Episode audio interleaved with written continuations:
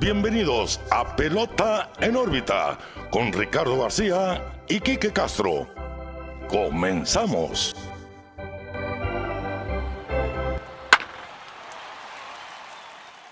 Hola, ¿qué tal amigos? Bienvenidos a un nuevo episodio de Pelota en órbita. Los saluda como siempre Ricardo García también. Como siempre muy bien acompañado de mi amigo y su amigo Quique Castro. Hablé bien rápido. Sí. Pero es que pues estoy acelerado por el café. Sí, hoy. Y hoy- emocionado por estar aquí otra vez. Sí, es que la emoción y la cafeína se pone Sí, padre el asunto. Combinan Eh, bien. Sí, muy bien, Ricardo. Estamos muy bien.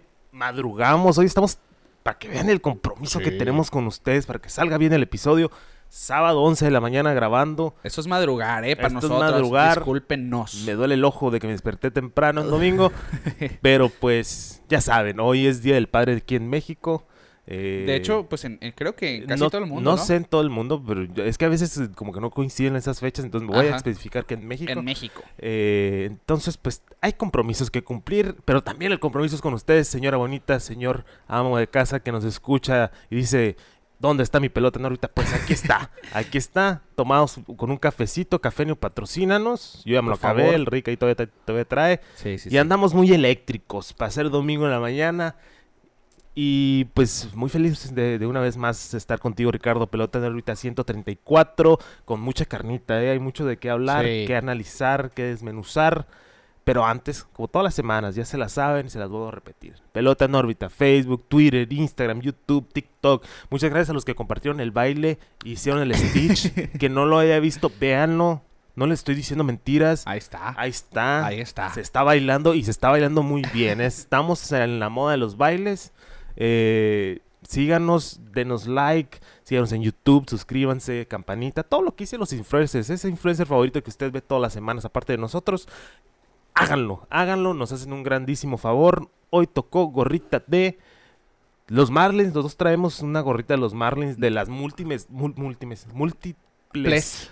facetas de los Marlins. Tú ya está- tú estabas en Florida. Sí, yo he estado, eh, la de Florida, que la verdad, este logo me, me gusta mucho, me trae mucha nostalgia de esa Serie Mundial 2003, eh, que ganaron contra los Yankees. Tú traes ya de la era de Sí, de- José Fernández, de Stanton. Stanton, siendo bueno. Eh, creo que es, es esta y luego la primera de... Es esta y Eh, luego la de ahorita, ¿no? Ajá, sí, es la, la que recuérdame, cuando me caiga la quincena quiero la nueva de los Marlins. Sí, eh, es- encanta me gusta ese logo así como que se ve y no se ve, los colores Sí, muy Miami los colores Vice. como tirándole a neón. Sí, sí, con mucho del espíritu de Miami. Sí. Y pues ya saben por qué traemos las gorras de Miami. En su momento vamos a tocar el tema, pero vuelvo a repetir. Pelota en órbita en todos lados. Síganos, comenten. Muchas gracias a los que han interactuado con nosotros, a los que se han suscrito. Y comencemos, Ricardo, que hay mucha carnita que desmenuzar el día de hoy. Pues ya se los dijo el Quique, pelota en órbita en todos lados. Así que vayan, interactúen con nosotros. Y bien lo dices, episodio 134 de pelota en órbita. Arrancamos con algo que pues ha sido bastante emocionante para unos, frustrante para otros. Sí. aquí lo hemos comentado. Eh, la situación de los Atléticos de Oakland. Ya el... el Los em- futuros, Las Vegas. Sí, los Atléticos de Las Vegas, que ya parece es, una, es eminente el cambio de plaza para los Atléticos. Pero esta semana se organizó la afición de los Atléticos de Oakland porque pues querían demostrarle al equipo que nosotros no somos la culpa de que no le esté yendo bien al equipo. Nosotros no venimos no porque no seamos buenos fanáticos, sino porque nuestra directiva da asco. Es la, Sí. es la idea de los, de los aficionados. Sí es un, sí es un regaño directo a, a la, la directiva, a los dueños, más que nada, eh, que no sepa, que no lo vio. eh, pues los Atléticos de Oakland, se ha visto ese ambiente de playoff muchas veces. Yo me acuerdo mucho del 2012, creo, cuando pasaron en el último día de playoff con Coco Crisp y otros nombres ahí buenos. Creo que fue en 2012. Creo que sí. Eh, ha habido muy buenos equipos en Oakland. Yo creo que eh, este año y el anterior, si hubo un declive, se va Bob Melvin, un excelente manager que estuvo muchos años Que ahí. se fue de manera. No, no, ni siquiera se le acabó el contrato, fue el me voy. Sí, de, por la puerta de atrás. O sea, de ahí ya vemos que hay, hay cosas eh, que están pasando internamente en Oakland que no, que no está funcionando. Sí. Ya hablamos de, de lo asqueroso que está el estadio, mal cuidado, lleno de animales. eh, y aún así hay gente que se presenta, pero me gustó esto del boicot inverso. Porque, pues, ¿para qué vas a hacer un boicot si ni siquiera está yendo la gente? Sí. Entonces los, los fanáticos dijeron, pues, vamos a juntarnos toda la raza. Mandamos a hacer camisetas. Alrededor de Sí. 4000 camisetas creo que hicieron. Juntaron, Eh, a lo que leí, hicieron un, un, fund- un Sí, GoFundMe. un GoFundMe y juntaron hasta 30 mil dólares para hacer camisetas Sí, para los asistentes. para los asistentes. Y decía sale, de vender. Vendan. No quiero decir sale, no, vendan. Vendan. Es el grito que tiene ya. No que se muevan, ¿eh? Que vendan el equipo para que llegue alguien como con los Mets y, y- y le dé una inversión a este equipo histórico que se merece existir y existir en Oakland porque es donde más ha brillado. Antes yo creo que eran de Kansas City, si no me equivoco. Hace, uh, Sí, eh, hace mucho. hace de muchos años. Filadelfia De incluso. Filadelfia. Ha rolado, es un nombre histórico. el- la franquicia es muy histórica. y- pero creo que en Oakland es donde más se ha consolidado y donde pues tuvo años muy buenos. Pues hay muchos nombres que podemos mencionar. Los bigotones, eh, Mr. October, o sea, hay muchos nombres en esa franquicia. Sí, Entonces, sí. los fanáticos quieren que, quieren que se quede el equipo, pero pues que la directiva se vaya. La verdad, a mi opinión, que lo que hizo que la gente se empezara a dar cuenta de lo que estaba sucediendo fue la película de Moneyball.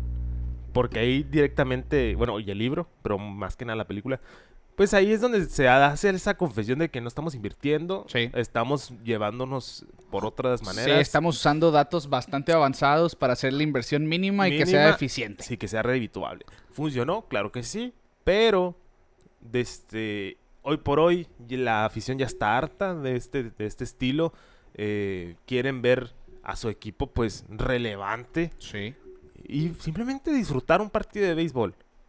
Pero pues las cosas no, no van a ser así. De, de hecho ahorita lo platicamos esta semana. Ya se aprobó en, en Nevada eh, pues la inversión. Sí. No me acuerdo los números la verdad.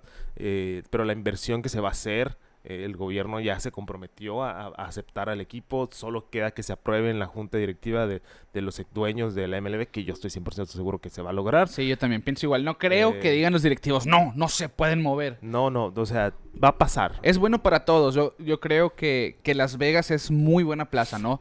Sí. Obviamente, están en la situación que los orilla a que busquen moverse, ¿no? Sí. Pero, qué, qué curioso, ya hablando más del boicot reverso, ¿no? Que digo, pues llegó un momento bueno pensando, pues los Atléticos habían gan- ganaron hasta siete juegos consecutivos, tuvieron la mejor racha del béisbol en ese periodo. Muy, muy calientes. esos- Sí, o Y sea, contra los Tampa Bay Rays. contra- le ganaron la serie a los Rays. Sí. Ya es, Perdieron es- el último de la serie. es nomás. mucho decir, realmente. Y escogieron juego también los fanáticos, Claro. vamos, hay que decirlo, porque fueron a ver un juego Claro. contra los Rays de Tampa. Pero Claro. ok, si vamos a, vamos a ir, que valga la pena el juego. Que quedó 2-1, fue un juego con ambiente Sí. de playoff. Y no sé si viste, antes, bueno, antes de, de comentarlo, los datillos. Los Atléticos de Oakland, datos oficiales que para mí están inflados, es que están promediando 8000 aficionados por juego. Yo no veo 8000 en el Coliseo, No. realmente. O sea, No, de no. hecho, hasta se han, han habido juegos de 2000 personas. Esa es la cifra que da el equipo. Que muy como. Que muchas veces pues cuentan los. los. los boletotenientes que tienen abonados, Sí. los season tickets, pues. En el conteo oficial. Pero. Para este juego fueron 27.759 personas. Son 20.000 personas más que el promedio. Sí. 19.000 para ser exactos, ¿no? Así que se notó ese boicot. Pero lo que me gustó es cómo se manejó la, la afición estando en el juego. No sé si viste, bueno, para empezar uno de los clips, eh, uno de los pitchers de, de Oakland pensando que su, que su pitchcom estaba roto porque lo escuchaba muy, muy fuerte. Pero no, era la gente. Y era la gente que estaba callada totalmente adrede. Sí. Se callaron, hicieron silencio para que en dado momento, cuando empezaran a gritar el sell the team, vendan el equipo, se escuchara mucho más. Que Sí. corearon eso por varios innings. Sí, sí, sí, sí, sí. eh, entre otras cosas, ¿no? Pero eso fue de los cánticos más, más fuertes del, del equipo. Y al final, pues decimos, son casi 28 mil personas que asisten en un boicot a la inversa. Lo que a mí me gustó, y, y no porque esté bien hecho o, o por lo que tú quieras, pero se me hizo así como que el, ok, me trago el, el golpe del aficionado por parte de la organiza- organización de los Atléticos, es que su cuenta de Twitter de relaciones públicas Ajá. hace público, vaya, que lo que se recaudara en esa noche sería donado a dos organizaciones de beneficencia. Pues yo creo que es un buen movimiento. Sí. Excelente jugada, como diría el meme Sí, ese. sí, sí. Maravillosa jugada. Pero. Pues es que, ¿ya qué van a hacer? Pues, o sea, ya está sobre todo. Ya está sobremanejada esa información. Ya todo el mundo está consciente de lo que va a suceder. Ya todo el mundo sabe que va a suceder. Simplemente es cuestión de tiempo de que se dé la luz verde. Y yo ya te lo había dicho, en Vegas así te van a levantar el estadio. Sí. Va, va a estar lo más rápido posible, pues porque el- la inversión y el dinero. Lo que sí es que, pues, hablaba, vuelvo, he he dado referencia a Dallas Braden, porque soy muy, muy consumidor de su contenido. Y él hablaba muy del corazón de que, oye, o sea, el aficionado sí está dolido. Y yo lo veo en la gente de que me van a quitar una parte de mi vida. Porque no es solo quitar el equipo, imagínate, es que Sí, sí, sí. quien ha ido a un estadio de grandes ligas sabe que está el estadio y alrededor está lleno de comercios, está lleno de lugares, de bares, de lugares donde ver el juego. O sea, sí se crea un ambiente, Una villa. una villa, sí, una villa deportiva de, de, eh, alrededor de un estadio de grandes ligas y a Auckland le van a quitar todo eso. Sí. Porque ese estadio, en cuanto se va el equipo, lo van a demoler porque está en, en un estado Sí. deplorable. eh, Es el estadio más feo y descuidado, del descuidado béisbol. del béisbol. Y eso que estamos, por ejemplo, ahorita viendo el partido temprano de los Red Sox con el estadio más viejo de toda la liga, está en mejor estado que el de Oakland. No, está como nuevo, ¿no? Pero pues Eh, lo han estado manteniendo año tras año. Pero la lucha de, de los Atléticos con la ciudad de Oakland, pues lleva mucho tiempo, no se pudieron arreglar ya. Eh, pues ya saben, teje y maneje político de que las inversiones, lo que tú quieras. Ah, Es un tema muy extenso que la verdad ni nosotros podemos acaparar todo lo que, lo que implica y lo que está implicando este movimiento de, de los atléticos.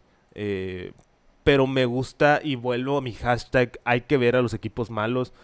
Porque yo puse, y por morbo, 100%, puse el juego nomás Sí, para ver también. a la afición. Y ya se cuenta que estábamos viendo un juego de playoff. Sí. O sea, sí me retomó a ese, a ese playoff que te comento del 2012, que se escuchaba la gente, ay, con tambores y Es gritando. cuando estaba Grant Balfour, ¿no? Con el equipo que Sí. salía el- como cerrador. Sí, sí, sí. Sí, sí, sí, o sea, que eran las bestias de Oakland y, y porque es fana- fanatismo muy, muy arraigado, pero simplemente el producto que están presentando los Atléticos no es favorable. Claro. Y ya saben, si va a haber un buen jugador, en una o dos temporadas ya no va a estar aquí. Sí, ese es el problema. Yo creo que más eh, a eso le apuntan los fans con el vendan el equipo. Sí. Inviertan en lo que tenemos, pues. Porque sí se siente injusto. Ve lo que está haciendo Matt Olson con los Bravos. Ve lo que está haciendo. Sean Murphy con los Bravos. Ve lo que ha hecho eh. Chapman. Por decir los nombres que hemos mencionado. Pues que hay Pues- un listado enorme de Sí, pues imagínate. Oye, si gastáramos en lo que se hizo aquí, ¿qué tan buenos seríamos? Que eso ya lo hemos comentado, ¿no? No vale la pena repetirlo por cuarta ocasión. Pero pues entiende el, har- el hartazgo. Si aquí en Hermosillo, lo vamos- Sí. nos va, en la Liga Mexicana del Pacífico, Sí. la, cual la más mínima oportunidad que le den al fanático para caerle a la directiva lo hacen, porque Sí. es un equipo de mucha tradición. Ahora imagínate uno como los Atléticos de Oakland que está pasando por ese tipo de movimientos año tras año tras, Tras año. año. Se Sí, cansa sí. la gente y pues ya Rob Manfred fue vocal al respecto. Primero que nada, eh, pues comentó sobre el, el boicot a la inversa, diciendo pues que, que sí, que fue muy bueno, que fue grandioso ver lo que es el promedio de asistencia en un estadio de grandes ligas en esa facilidad, en el Coliseo, que eso es bueno, que es una, muy, que una cosa muy buena.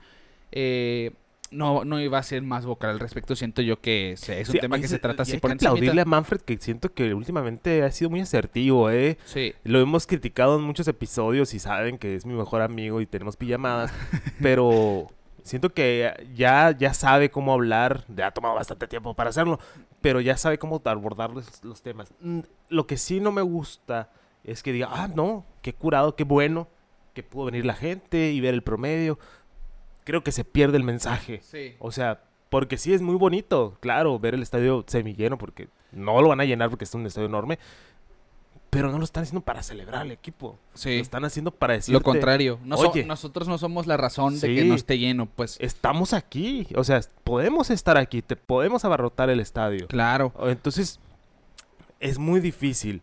Eh, podemos tomar el ejemplo de los padres de San Diego, que por muchos años fueron sotaneros, igual eh, sin serie mundial y todo, pero ahorita llega un dueño nuevo, ya que sí, a veces de manera un poquito arriesgada, a tirar billetes y a traer estrellas para para vender, quieras, ok, Sí. estamos en cuarto lugar en el standing, no hay problema, pero mínimo la gente va a tener Sí. motivos para venir Ah, a ver. claro, o sea, a lo mejor no vas a quedar campeón, pero tienes, Sí. tienes razones Tienes para ir al juego. Así, sí, totalmente, ¿no? Que es lo que le falta a Oakland. Que, ojo, los van a tener. Porque tú ves los nombres que tienen que fueron prospectos importantes de otros equipos. Por Sí. ejemplo, Shaylan Galiers detrás de home, Ryan Noda en primera, por decir nombres. Steuri Ruiz, que ha sido de los peores fielders, la verdad. Por eso tiene war negativo Steuri Sí. Ruiz. Pero si se envasa es un espectáculo porque Sí, se las va a robar, ¿no? Eh, son cosas que hay que ver. Eh, y ya por- para cerrar el otro comentario de Rob Manfred, ya siendo un poquito más empático con la, con la afición de Oakland, diciendo, eh, los escucho y siento pena por los, por los aficionados de Oakland, no me gusta el resultado de la situación, entiendo por qué se sienten de la forma en la que lo hacen, pero la verdadera pregunta es, ¿estaba Oakland preparada para hacer algo diferente?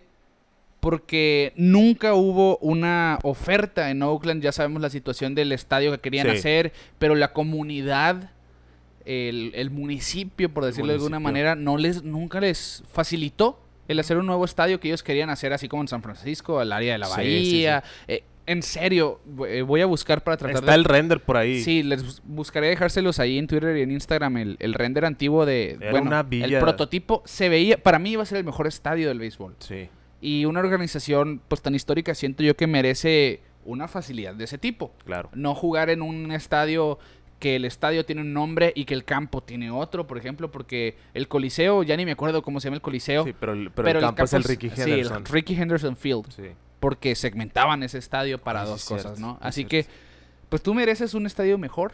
Y, y, pues al final la alternativa, el resultado no es el que buscaba esa comunidad, pero va a ser en Las Vegas. Sí, y vamos a ver, vamos a ver, ya en Las Vegas se habla de un, de un estadio pues no tan grande, Pero muy bonito. pero muy bonito, alrededor de 30 mil personas creo que es lo Sí, que va... pero- y siempre los estadios empiezan siendo de menor capacidad. Por Sí, ejemplo, sí, yo- el Yankee Stadium ahora es de más de 50 mil. En su momento era de 40 mil. Vamos a ver cómo se desarrolla el mercado ahí. Vamos a ver si hay afición ahí, porque se dice que los Raiders sí atraen mucha gente de la NFL. Los, ¿cómo se llaman? Los Knights de la NHL. Sí, sí, los Golden Knights del, del como hockey. que ahí más o menos. Sí. Va, va a ser un punto turístico, sí o sí. Entonces, para agregarle un poquito más a Las exacto. Vegas. Yo creo que ese es el atractivo, Y, pues. y ha invertido Las Vegas en eso. Ya somos un punto muy turístico. Qué mejor que agregar Vamos a agregar deportes. experiencias. Ya tienes a los Raiders. Sí. El estadio es Un- de punta. una chulada. Modernidad, pero está hermoso. excelente. Tienes a los Golden Knights que desde que llegaron a Las Vegas han mostrado buena Y afición. Acaban de ser campeones en la. Stanley Cup eh, de la NHL. Y ahora, pues, un equipo de béisbol. Ya tenían de ligas menores los 51. Sí, que Pues- estaba en cura la gorra con una Sí, liencita. el, marcian- el marcianito. Pues ahora van a tener. Era sucursal de los No recuerdo. Atléticos, no yo. sé si de los Atléticos. eh, Sería pero- un poquito chistoso. Pero aquí yo te sí es digo- de los Atléticos. O fue, no sé si todavía exista. Eh, todavía existen. Son. Ah, pero ya son los Sí, Aviators. sí son los, ajá, los aviadores ahora, pero sí son de los atléticos. Sí, sí, vaya, sí. vaya. Vaya, vaya, Ahora van- muy probablemente muevan su sucursal a A Oakland, entonces. Puede ser, Sí. puede ser, lo dirás de chiste, pero Sí, chance sí. chance sí, ¿no? Eh, pues ahí está entonces la cuestión aquí ya... Pues ya lo habíamos platicado ahora, pues ya se está viendo un resultado. Las declaraciones de Rob Manfred siento yo que son como...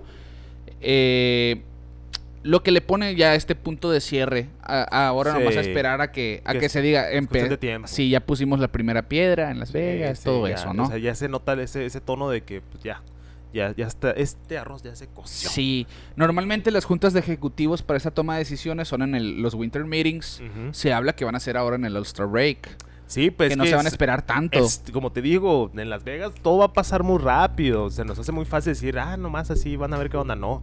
O sea, también hay una presión. Si, si agilizaron el proceso jurídico, por cierto, decirlo de cierta manera, eh, en, en- la ciudad de Las Vegas, eh, pues van a, van a buscar la manera de que, el- que ya quede todos los permisos y todo listo para poner la primera piedra. Y te lo juro que en menos de tres años ya va a estar Oakland allá. Sí, pues cu- ¿cuál es la tirada del 2027? 2027. Que empezar para el 2027, pues como quien dice, sí, en menos de tres años. Menos de tres años. Ya, ya empezar su primera temporada ya, así que pues hay que darle pues ya, es esperanza. A ver a los Atléticos. Con que no cambien Vegas. los colores. Sí, lo mismo que yo O estoy sea, de acuerdo contigo. Que mantengan eso. la identidad Sí, fuera de Oakland. O sea, ni modo. Ya. o- sí, nomás pongan en Las Vegas en el jersey. Sí. ya. Ya, la- los Big Ass. Bueno, vamos a cambiar el tema entonces, Kiki. Un poquito también de controversia. Ahora llegamos, eh, neta, tirando un poquito. pero- Tirando, tirando balas. sí, tirando balas, porque lo amerita también. Sí. Eh, habíamos hablado de Eli de la Cruz en episodios pasados, que es un talento que, que impresiona realmente. Pero con jugadores como De la Cruz y otros prospectos salen ciertas organizaciones oportunistas, aventajistas, que ahora con la, con la promoción de De la Cruz se está... Está saliendo flote. Sí, se le está dando ya otra vez a lo mejor eh, ese voltear a verlos, pues, ¿no? El enterarte de qué está pasando. Bueno, para aquellos que no saben, el de la Cruz que llega a las ligas mayores, en el momento que llega a las ligas mayores, se compromete eh, fin- eh, financieramente y legalmente a pagarle a una agencia el 8% de todo lo que gana en su carrera. Ahí les va el por qué. Existe una compañía que se llama Big League Advantage, es decir, eh, Ventaja ventaja, de de las grandes ligas. Que se fundó en el 2016 por el jugador de ligas menores Michael Schwimmer, que nunca jugó en las mayores, por cierto. Y tiene un modelo de negocios bien simple. Te dan un jumpstart, como se dice, te dan un, un empujón finan- financiero cuando eres un prospecto y te prestan X cantidad monetaria que normalmente es de con 6 ceros. ¿Sí? ¿6 ceros? Sí Sí. o cinco ceros, depende, ¿no? Eh, esto con la manera de alivianar, por decirlo así, por a manera de ayudar a los prospectos que todavía no ganan tanto y facilitarles esa promoción a ligas mayores. Esa es la tirada, por eso se llama Big League Advantage. El caso de Eli de la Cruz, por decir una cantidad, él recibió 350 mil dólares en efectivo. Eso lo usan ellos ya sea para invertir en nutrición, en preparación física, incluso en tener un mejor apartamento o departamento donde poder descansar, porque sabemos que la vida de liga menorista no es la mejor. Sobre todo, obviamente, pues para aquellos latinos, la situación económica en el Caribe y en muchos países de Latinoamérica no es la mejor. Y pasan de, pues, literalmente de correr, de comer arroz casi a diario a pues estar en Estados Unidos Sí, sí, y, sí. tener una mejor vida, pero no lo suficiente para mantenerte ahí. Y todavía tratar de proveer por sus familias. Por eso salen estas organizaciones que dicen, ok, nosotros te vamos a ayudar con tal cantidad, pero en el momento que tú llegues a grandes ligas, nos vas a dar un porcentaje de lo que ganes para, para seguirse eh, fondeando a Y futuro. crecer. Así es. El caso de Eli de la Cruz tiene que pagar 8% de lo que gana en grandes ligas por el resto de su carrera. Es decir, que si gana un millón de dólares va a tener que dar, ¿qué te gusta? 80 mil dólares 80 mil dólares. de, de esa cantidad, ¿no? Así que con e- eso lo usa Big League Advantage para seguir fondeando a los otros jugadores de ligas menores, darles dinero en efectivo. Y si la, la, la cosa aquí es, ok, ya me ayudaron en ligas menores, pero si no llego a ligas, a ligas mayores, yo ya no le tengo que pagar a Big League Advantage. Sí, ah, pues es que todo este tema, y gracias a Omar Rivera, mi primo, que me, me lo mandó este dato para que lo platicáramos, eh, es como una era gris. Porque sí se saben historias de liga menoristas que viven, pues viven al día, incluso... Sí. Ahorita, por ejemplo, vemos, ahorita que está Alex Verdugo en la pantalla en el juego que estamos viendo, lo vemos con su swag, sus cadenas, sus lentitos, todos los accesorios bien chulos, todo acá bien suave, pero pues ya estás en las ligas mayores Sí. un jugador de ligas menores, todo eso lo tiene que comprar. O sea, hay cosas que el equipo no te da porque eres liga menorista. Ya en ligas mayores, pues ya hay patrocinios, hay convenios con los equipos, lo que tú quieras. Y ya hay dinero también. Y hay ¿no? más dinero, claramente. Eh, es, es un tema muy, muy delicado para mí porque el tema del, del salario de los ligamenoristas es algo que se ha hablado de muchos años. Se habló en, el año pasado cuando casi no había temporada Que por de la hecho- huelga. Este año se duplica, Se duplica. pero aún así es menor a 30 mil dólares anuales que, que para... Pues realmente en Estados Unidos, se- para nosotros se puede escuchar mucho, pues. Sí, sí, sí. Pero en Estados Unidos es, no es el salario promedio. No, y pues. aparte, deja tú, no es para, no es para, no nomás es para pagar la renta y comer. Sí. O sea, tienes que tener un- una dieta estricta, tener un, un- un entrenador físico, o sea, hay muchas cosas que necesitas para desarrollarte como pelotero, para tener las cinco herramientas y poder subir de rango y ir subiendo las escaleras. Y simplemente hay unos que no, no se pueden. Por eso se Sí. quedan 10, 20 años en ligas menores y ahí se quedan y ni modo. Pero pues hay veces que esa puertita, por ejemplo, hablábamos el año pasado de, de- del mexicano Joey Meneses, Ajá. que ahí estuvo, ahí estuvo, ahí estuvo y hasta tuvo su, su oportunidad y ahorita ya lo hemos establecido en grandes ligas, pero fue después de 10 años, Sí. o sea, mucha friega, por decirlo bonito. Mm, y hay, hay, jóvenes que simplemente no tienen la oportunidad de hacerlo. Claro. O un pitcher, por ejemplo, que duró años en ligas menores, Tommy John, su carrera se acabó y ya se quedan sin carrera. Claro. Porque muchos también, que también es un problema, salen, no entran ni al college o no terminan college para irse a profesional y hay unos que se quedan sin, sin trabajo. Pero, pero ahí te va la parte de, de BLA, de Big League Advantage. Pues uno pensaría en todos los nombres de ligas menores. sí, Pero ¿por qué decimos que son oportunistas? Ellos, como nomás se, se fondean del 80% de lo que ganan, sí, de lo... Bueno, se fondea... El 80% de, lo, de su manera de fondearse es de lo que ganan de las comisiones de los peloteros. Pues ellos nomás apuntan a los peces más grandes. Ah, claro. A los jugadores que, que prometen a aterrizar un contratazo como el de. Fernando Tatís. Que de hecho, Fernando Tatís estuvo firmado por Big League Advantage en, esta, eh, en este programa y les debe de el 8% precisamente. ¿De ¿Cuánto fue su contrato? 300. qué? 340 millones. 340. Así que él les debe 27.2 millones de esos 340 a, al- a Big League Advantage, ¿no? Que de hecho, es, ese único trato de Fernando Tatís le paga a la, a la organización completa y a otros 76 jugadores en los que se invierte por parte de Big League Advantage. Es que sí es. ¿Cómo te explico? No me, a mí en lo personal no me gusta. No, a mí tampoco. Porque, por lo que dices, pueden agarrar a un morrito aquí de la Liga del Panadero y decir: Este Trae con queso. trae con queso, te deslumbro con 100 mil dólares, vente para acá, bla, bla. Son prácticas muy malas. Que incluso vemos algo parecido en la Liga Mexicana de Béisbol al momento que una organización firma un pelotero y de que, ok, ya eres de esta organización y si te quieres ir al otro lado, me tienen que pagar a mí, no a ti. Que hay muchos casos de muchos peloteros que, que pasó eso y si, no se sigue pasando, según yo ya, ya se arregló ese asunto. Pero sí es un oportunismo de que, ok, te veo las cinco herramientas, necesitas un poco de desarrollo, te voy a invertir, te voy a tener al 100, pero mochate. Sí, y, y es que también, sí es un conflicto, realmente hay opiniones divididas porque tú como jugador dices, ok, eh, ¿qué me falta para poder dar el siguiente paso? A lo mejor necesito alguien que me ayude con mi alimentación. Sí. O realmente necesito donde descansar mejor porque tengo cuatro roomies, ¿me Sí, entiendes? Sí, sí, sí, sí. Eh, y para hacerlo necesito ganar más. sí. Dicen, ok, sí vale la pena, yo confío en mi talento, si voy a ganar 100 millones de dólares, ¿por qué no les voy a dar 8 millones? Eh, eh, veo eso, ¿no? Sí, pues es que si eres un, un personaje que viene desde abajo, Sí, sí, sí. eh, que dices, bueno, pues me voy a ganar 10, pero le voy a dar 20 a ellos que me están ayudando, pues chance, pues a largo plazo hasta resulta ser mejor, pues de eso a nada. Pero también el que no le den la oportunidad a todos. Sí, O sea, que no cualquier pelotero que diga, oye, siento que yo tengo la oportunidad, me reservo el derecho de admisión. dice. Pe- pero eso ahí te va, ¿no? El que, que sí es cierto lo que dices, que está feo que te que ni siquiera te consideren a lo mejor. Sí.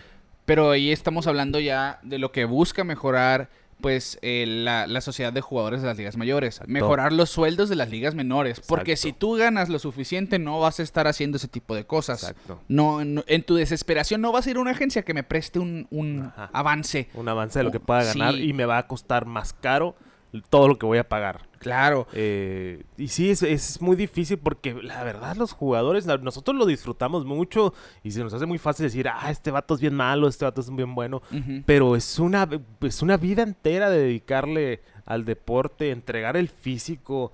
Ya hemos visto casos de jugadores, pues lo platicábamos la semana pasada, el caso de Strasbourg, lo que estamos viendo con Sale, lo que hemos visto con Pedroya, muchos nombres de jugadores que se lesionan y ya no pueden jugar Sí. Eh, dan el físico, dan su vida, o sea, regreso a Dallas Braden porque igual Le me gusta, pasó. me- le pasó, o sea, su brazo simplemente ya no dio y dice, oye, yo no puedo ni levantar el brazo, no puedo cargar a mis hijos, por todo el tiempo que le dediqué a este juego, me explico, y él es muy vocal al respecto del respeto al, al pelotero, pero sí hay un trabajo que está haciendo Grandes Ligas para querer mejorar la situación, pero les falta muchísimo. Muchísimo. Y sabemos la cantidad de dineros y creo que volvemos al mismo tema de Oakland, que el negocio es un negociazo. Da lana, da con que simplemente no se reparte de, de manera equitativa. Sí, y es que ahí te va también. Los bonos del draft. Sí. Bonos de ya 10 millones de dólares por firmar. Ok, baja ese bono a los primeros picks. Asegúrales mejor un salario digno. Digno. Del que puedan hacer una vida sin batallar. Sí, porque por ejemplo se da casos de que, ah, sí, me dieron mi signing bonus de 5 millones y me compré un carro. Sí. O sea, uh, Sí, chance- es como que, mijo, si ya te draftearon de primero, seguramente Sí. vas a aterrizar un contrato de 150 millones en el futuro. sí, pues sí. que, bueno, no- nada está escrito, Que ¿no? igual siento que lo estamos diciendo muy a la ligera. Nosotros no somos peloteros y no hemos pasado por ese asunto. Sí, sí, sí. Pues, pero yo creo que es una de las maneras. Ok, en vez de buscar esos bonos para que el que draftees gane mejor, ¿por qué no mejor repartes el queso? Pues, eh, un pensamiento muy comunista de mi parte, pero que quede por parte de que las ligas menoristas tengan un mejor sueldo, ¿no? Sí. Y, y evitar este tipo de situaciones que, bueno, ustedes coméntenos qué les parece, ¿no? Eh, este, pues este formato de Big League, Big League Advantage, te damos 300 mil dólares, pero nos vas a dar el 8% de tu salario de por vida. Si no llegas a grandes ligas, no pasa nada, ahí muere. Eh, te prestamos el dinero, te lo regalamos, como quien dice. Hay situaciones como la de Francisco Mejía, catcher de los Tampa Bay Rays, que él en su desesperación por eh, fondearse y ayudar con un tratamiento médico a su mamá, acudió a esta asociación BLA y le dieron 360 mil eh, dólares en efectivo a cambio del 10% de lo que gana en su carrera. Él lo hizo ya en una desesperación, necesito dinero para ayudar a mi mamá enferma. Sí. Después, a los años, pues eh, eh, Mejía trató de demandar, de hecho puso una denuncia en contra de ellos, eh, porque pues por lo mismo de que decía que era una cosa de, de depredadores, que eran Sí, se aprovechan, se aprovechan de que es vulnerable, Sí, pues. exacto. Al final, como pues hay un papeleo donde él firmó legalmente, pues sabes que quitó la, la No denuncia de demanda, eh, se echó para atrás. Pero pues están esas situaciones, muchos, se habla ya de que muchos peloteros del juego de las futuras estrellas fueron ya contactados por BLA.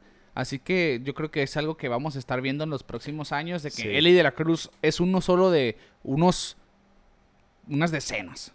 Sí, de y, hay- y hay peloteros. un nombre que sale ahí y es el es muchos lo conocemos y sabemos por qué está hablando Scott Boras habló al respecto eh, y sabe que yo creo que él es el máximo me interrumpe un doblete de Connor Wong tremendo en el monstruo verde para anotar 3-2 Red Sox Eh, pero pues ya para que Scott Boras el señor de los señores de los contratos diga hey esto no está bien eh, hay, que, hay que echarle el ojo a esto, es porque es, es un tema serio.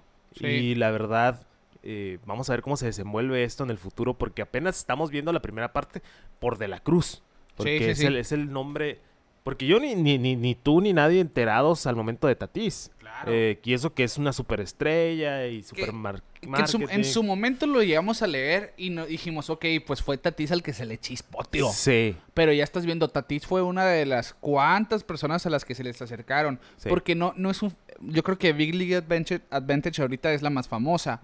Pero, Ah, o sea, pero a ver, muchas. Sí, por ejemplo, yo sé que Rafael Devers también tuvo un compromiso con algún dominicano, o si no me equivoco, al, que ya de por vida, parte de su contrato, también está comprometido. Que hay un tema también muy sensible con, con Yasel Puig, que pues sabemos que no, no, no se fue por lo legal para llegar a Estados Unidos y las personas que, que lo mo- movieron a Estados Unidos y todo pedían, y creo pidieron una gran cantidad de millones de dólares de lo que le dieron los Dodgers, ya en una versión ya más obscura Sí. e ilegal, ¿no? Pero pues es la desesperación del pelotero, o sea, la desesperación de querer llegar y, y es un tema que abarca muchas cosas, no solo mo- monetario, también lo hablamos también en cuestiones de esteroides y así.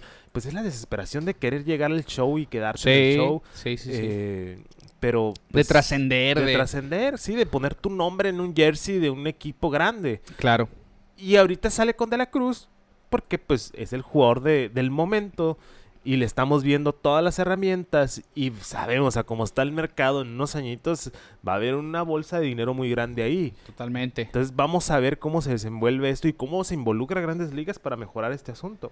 Pues es una situación, como decimos, se siente antiética, antimoral, pero pues en, en la desesperación de muchos peloteros, pues sí, buscan esa ayuda, Sí. eh, buscan ese, como decimos, ese jumpstart Ese que se jumpstart. usa, ¿no? El, una ayuda para iniciar mejor sus carreras. Así que comenten qué les parece esta situación. eh, es algo que pasa por debajo del agua muchas veces, pero pues ya se está haciendo un poquito más público al respecto. Y pues no, no queríamos dejar, nosotros ya informados al respecto, dejarlo sin comentar. Sí, sí, para que también estén al pendiente de, de cómo se desarrolla esa historia. Sí. Y, No, y- nomás es pararse y batear bonito. Todos los no. peloteros pasan por cosas pues, que uno un nunca sabe, ¿no? trayecto. Y nos dijo, yo creo que no sé si fue Karim o, o Humberto Cota, llegaron una cosa, es una cosa, mantenerte es otra. Es la otra, sí. Entonces, sí, es, es muy difícil. Nosotros se nos da por sentado de que, ah, mira, jugadores bien buenos jugando a béisbol. O, o cuando alguien está muy mal y tiene un super slam, ah, muy malo, Sí. no la arma en ningún lado, pero la verdad estamos viendo lo mejor de lo mejor. Y se sabe que es lo mejor de lo mejor y pues empresas como estas pues no son las mejores prácticas. Los Red Sox se van arriba 5 a 2. ¿Cómo ha bateado Justin Turner eh, contra los Yankees Sí, en las últimas dos series? Excelente. Como anillo al dedo. Pues ahí está el, el paréntesis eh, cultural, Cultural. como dice el Kike. Sí. Y pues ahí está también la situación de Big League Advantage. Y hablando de peloteros también, que tienen todas las herramientas que no se han visto involucrados en ese tipo de polémicas, que nosotros sepamos, es Gunnar Henderson, Kike, que empezó esta temporada siendo el prospecto número uno de las ligas mayores. Empezó muy flojo en un lineup de los Orioles que pues... Para la buena suerte no necesitaban que él fuera el que respondiera Sí. precisamente, pero le dieron su tiempo de juego como el novato que es, que madurara en el plato, que tomara repeticiones y ya por fin se está viendo ese progreso, se está viendo pues que está poniendo mejores numeritos. Platicábamos de él ya hace algunas semanas, no bateaba ni de 200, pero ya tiene un promedio de 2.30, eh, bueno, de punto .237, 10 cuadrangulares, 26 producidas y un OPS de 793 por encima del promedio. Realmente buenos números los que ha puesto Gunnar Henderson y ha logrado ponerse en base más seguido. Como decimos, en su momento pe- pensamos, ¿qué va a pasar con Ramón Urias? Porque Gunnar Henderson ya va a subir a la Sí, tercera sí, base. sí. Pues los Orioles están barajeando posiciones ahí, muy a la Tampa Bay, A la Tampa Bay. sí. pero está funcionando. Están haciendo una rotación de lineup muy buena que la verdad, pues a Tampa le está funcionando, ya vemos, ya, ya, ya, ya no quiero hablar de eso yo, pero, eh, pero pues, la ola joven de Orioles, este muchacho eh, drafteado en el 2019, que pues hablamos mucho de Rochman, porque pues... Él fue, él fue el prospecto él número uno en su prospecto momento. número uno, ¿Qué, qué, qué pasado de lanza, ¿no? O sea, uno lo...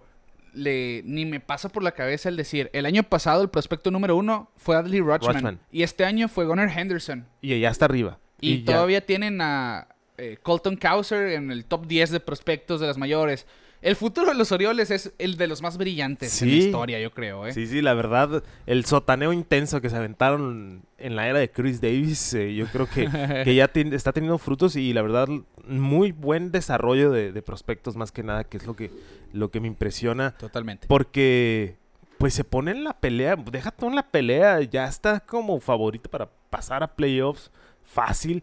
eh, en la liga americana del este que pues, está, está hasta la fecha que arde pero no han batallado.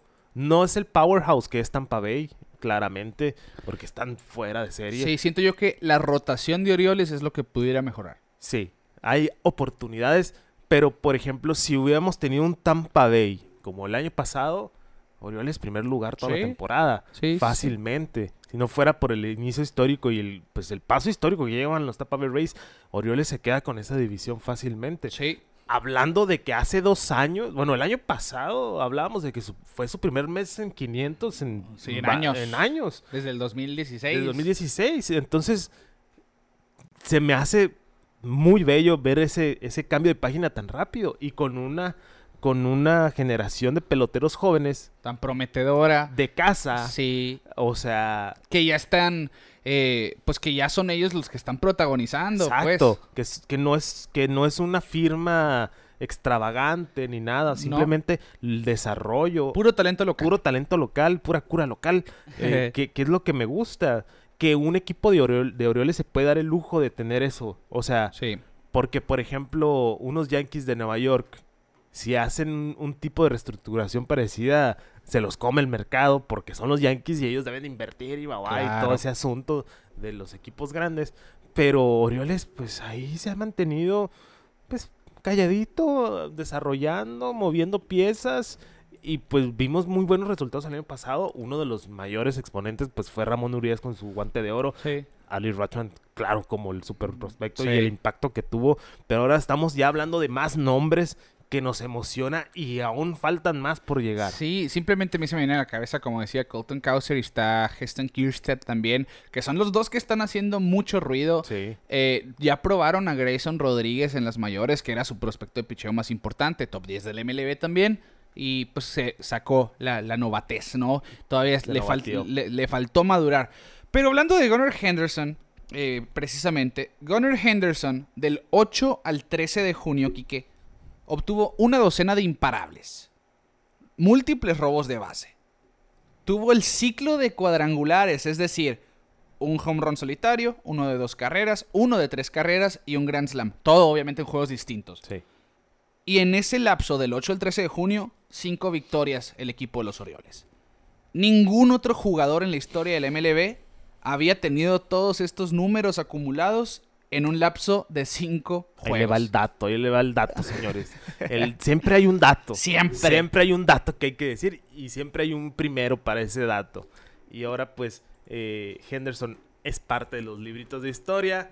Quieran o no, va a haber historia para muchas cosas. El libro del Sí. béisbol es de este tamaño. Sí, Y sí, hay muchos nombres y muchas estadísticas a veces innecesarias, pero es muy bueno decirlas. Pues sí, se siente innecesario a lo mejor, pero son numeritos que, como dices, no nadie, nadie lo había hecho. Y también esos numeritos que dice, bueno, es un jugador de impacto. sí, un jugador de impacto y nadie lo había hecho. ¿Cómo, cómo pensaría uno que no había sucedido antes? Y hablando de Henderson, pues eh, yo creo, la pata de donde cogea es batearle a los zurdos como buen zurdo. Yo creo que también eso en los jugadores jóvenes es lo que más, cuando ya le batean a un zurdo siendo zurdo es, ok, ya maduré como pelotero. Sí, ya, está viendo bien la pelota. Ya hice ese ajuste. Sí, ya no me van a dominar tan fácil porque pues el duelo zurdo contra zurdo se sabe. Que obviamente no Eh. le puedes pedir que, ok, bateale de 300 a un zurdo. No, pues no, si lo haces a, wow, ¿no? Pero... Un imagina- 250. Sí, un 250. Es más, 240 contra zurdos te lo tomo. Sí, sí, Pero contra derechos, de 300 para arriba, si Sí, puedes, sí, ya claro. estás en la élite, ¿no? claro. Eh, pues decíamos, bateaba abajo de 200, ya le batea de 245 a los derechos, 213 a los zurdos sin cuadrangular. To- sus 10 cuadrangulares todos son contra derechos. Y no ha robado bases, sabemos que puede correr bien, pero ahí está, es parte del proceso de Gunnar Henderson que ya está por cumplir 22 años, también hay que decirlo, está bastante joven. Sí. Y seguramente, pues, después de este lapso, hay que esperar que, que ponga una temporada bastante sólida general. Y, ¿por qué no? Obtener un, un que otro voto al novato del año. un Rookie of the Year, yo creo que, ah, que, que hablando de, ¿viste la declaración de Yoshida? Ah, paréntesis cultural, sí. Sí. Ah, Que dijo, a mí, a, mí, a mí no me gustaría ganar el novato del año. dijo. hay dos, hay dos cosas. eh, bueno, no viene en parte de, nuest- de- de nuestros bullets, pero sí, qué bueno que lo traigo de Yoshida. Sí, y aparte, es- quiero saber tu opinión sobre David Freeze. Oye, de veras. Son dos, ¿eh? dos cosas, dos cosas parecidas, porque Yoshida dice, ok, la verdad a mí no me interesa ser, o sea, Sí, lo que dijo. no yo- es su meta ser el novato del año, Ajá. porque pues no se considera un novato, pues claramente pues ya está grandecito el señor, pero pues son las reglas de la liga, compa. Se lo va a ganar y ay, necesitamos una predicción buena en este programa. Sí, no nos la sales, Si ¿no? no, no nos sale. Pero parafraseando un poquito lo que dice Yoshida, ¿no? Eh, yo no me considero novato, por eso no quiero ganar el premio, porque Ajá. pues soy un poquito mayor que un novato. Dice, Sí. si me lo gano y si me lo otorgan, pues yo hon- honrado totalmente, pero no me considero un acreedor al premio. Él Sí. diciendo, pues tengo 10 años jugando profesionalmente. Sí, ya a un alto nivel. Sí, ¿qué, qué es lo que pasa? Pues es, es parte de, lo voy a decir, es un problema de alguna manera del sistema de liberación de jugadores en Japón. Pues Sí, tienen que jugar, ¿qué mucho son? tiempo. Siete años, si no me equivoco, en Japón antes de que, de Que que, los publiquen a grandes ligas. Sí, que y los hacer una negociación con los Sí, equipos. Que el equipo lo tiene que comprar para negociar con él. Sí, sí, sí. Que normalmente, pues sí, ya, ya pagando la negociación como quiera, Sí, firman, sí, sí. ¿no? Pero realmente es un proceso que hace que los peloteros de grandes ligas lleguen pues bastante, pues no, no, no Ya lleguen- cortiditos. Sí, ya, ya, ya están recorridos. Pues sí, Chiro Suzuki Sí. que tenía casi 30 años cuando Sí, llegó al mejor béisbol show. del mundo. Eh, pues Otani tiene 28 años, ya pues debutó en el 2018, pero porque Otani empezó a jugar en Japón bastante joven. Eh, y porque le dieron la oportunidad, ¿no? Fue una excepción. También como que lo soltaron, fa- facilitaron el proceso. Sí, sí, sí, fue una excepción total. Pero los demás, pues eh, normalmente pasan por un proceso más largo, pues ya llegan caminados al Sí, béisbol del sí, mundo. y pues sí. por eso Yo- Yoshida dice humildemente, yo no creo que No me considero un sí, no me novato". considero novato. Pero pues que se lo den. Que ese, que ese, obviamente esa declaración parte de que sabe que está poniendo números para ser el novato Sí, del año. mu- señor consistencia. Esos pantalones a los Al ombligo. están haciendo maravillas en Boston. Ha sido el jugador más consistente para mí Sí. en el equipo. Y pues es- lo que me gusta es que está haciendo lo que nos dijeron que iba a hacer. Sí. Yo creo que eso es lo más importante. Que, que te digo, sí y no, porque se hablaba de Yoshida como que iba a ser el primer bat de los Red Sox. Y, Pues- y, y ha estado más en la parte del medio porque le han ven más valor ahí, ¿no? Porque Sí, es un sí. bateador puro, como que es lo que se Sí, decía de él. hitero. Sí, hitero. sí, sí, sí. A eso me, a mí me dijeron que iba a pegar muchos hits y es lo que está sucediendo. No se está ponchando tanto, tienen buena disciplina. Eh, al guante, pues, promedio, promedio. Eh, pero, de hecho, pues, a lo mejor por debajo, por pero se sabía, ¿no? Pero se sabe también, no, no le vas a exigir mucho. eh, pero sí está haciendo un excelente trabajo y pues considerado 100% el novato. Ojalá y que lo gane porque necesito una buena predicción este año. Eh, Porque Corbin Carroll va que vuela, ¿eh? En la Liga sí, Nacional. sí, ya, ya, gracias. Sí, gracias, Corbin. Segundo no PS de las Sí, mayores, y- nomás detrás de Y Otani. trae arriba a los d Sí, en sí, una buena racha. Ahorita platicamos en el rondín. Va. Pero también el tema de David Freeze. Exacto. Eh, quien no sepa, que no lo leyó, pues David Freeze dice la verdad. Lo eligen al, al Salón de la Fama de los Cardenales de San Luis. Que, que es de los más exclusivos y que te dan una... Una eh, chaquetita. Sí, una, una chaqueta roja, ¿no? un saco rojo. Ceremonia bien perra, sí. Sí. Y dijo, la verdad, gracias, pero no gracias. O sea, yo no quiero estar en el Salón de la Fama porque... Consideraba que no lo merece, ¿no? Ajá, que, no, que, que su tiempo en San Luis no fue el mejor. Eh, que simplemente no se sentía por respeto a los que ya están ahí y a los que están por venir. Él prefiere no estar porque no se siente a la altura. Pues obviamente los Cardenales es una franquicia histórica con muchísimos nombres Y la segunda más ganadora. y del la béisbol. segunda más ganadora del béisbol. Entonces, pues, mm, está siendo muy criticado por, por esa decisión. Porque al final de cuentas los fans son quienes los eligieron. Sí. A mí, yo sí, yo sí lo veo como un- una leyenda en San Luis por el simplemente lo que hizo en la Serie Mundial. Que, que para allá voy. Eh, una cosa es ser una leyenda y una cosa es ser miembro del Salón de la Fama. Ok, ok. Eh, Es que hay muchos jugadores que son leyendas con sus organizaciones y los van a amar de por vida en este equipo. Sí. Si, a lo mejor por un batazo o un juego bueno. Ujú. Y yo creo que es el caso de David Freeze. Sí hizo cosas decentes, ya que ves los acumulados de Freeze que con San Luis pues son sólidos. Pero solamente jugó cinco temporadas ahí. Y su mejor campaña fue la del 2012, que tuvo 20 cuadrangulares y 79 producidas. Que es la de la Serie Mundial. La del 2011 es la de la Serie 2011, Mundial. Que fue su, realmente ese fue su segunda temporada. Y conectó 10 home runs, 55 producidas, batió de 297. Eh, realmente, ves los números, pues son sólidos. Pero no fue una. Realmente nunca fue un pelotero que digas tú, oh, ok, es sobresaliente. Sí. Por eso su carrera terminó pues siendo muchas veces jugó- jugador de mancuerna, de mancuerna jugaba contra pitchers zurdos y así. Por eso yo, yo sí entiendo lo que dice David Freeze, sobre No, todo claro. considerando, si yo voy a entrar al Salón de la Fama de un equipo, lo que hemos platicado de aquí, la longevidad con el equipo. Mínimo 10 años. Sí. Porque imagínate, ok, pues está Stan Musial, está Ozzy Smith en este Está grupo. Pujol, bueno, va- pues, va- va- Van a estar Pujols y Yadier Molina. O sea, por decir eh, algunos jugadores, pues uno quiere pensar que, que, pues tienes que cumplir cierta cantidad de años. Pero. Pero Freeze es, es, pues es la pieza más importante del último campeonato de los Cardenales.